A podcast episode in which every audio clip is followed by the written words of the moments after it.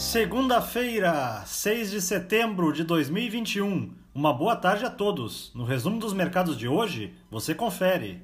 O Ibovespa terminou o dia em alta de 0,80% aos 117.869 pontos. Apesar do baixo volume de negócios, em função de feriado nos Estados Unidos, o índice conseguiu fechar no azul, em linha com outros pares internacionais. No cenário local, os investidores parecem apostar em um desfecho positivo para os eventos de 7 de setembro. Amanhã não teremos pregão devido ao feriado do Dia da Independência.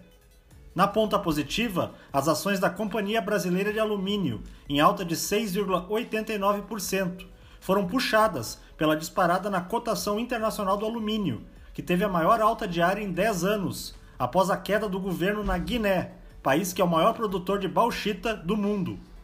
Os papéis da Minerva, com ganhos de 6,68%, avançaram com a informação de que sua subsidiária, com plantas na Argentina e no Uruguai, continuará fornecendo carne para a China, após o país suspender a compra do produto no Brasil, em função de casos do mal da vaca louca.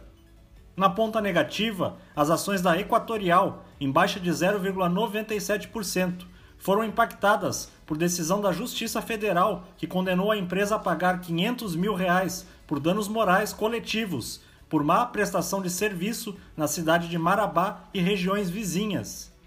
O dólar à vista, às 17 horas, estava cotado a R$ 5,18, praticamente estável em relação à sessão anterior.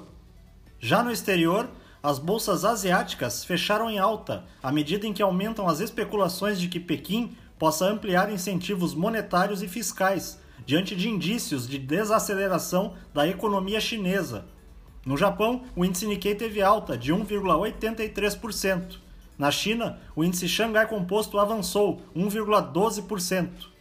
Os mercados na Europa encerraram na maioria em alta, após dados fracos do mercado de trabalho norte-americano, divulgados na sexta-feira, alimentarem esperanças de que a autoridade monetária manterá suas medidas de estímulos por mais tempo do que o previsto.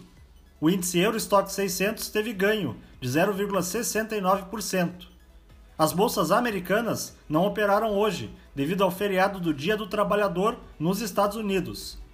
Somos do time de estratégia de investimentos do BB e diariamente estaremos aqui para passar o resumo dos mercados. Uma ótima noite a todos e até a próxima!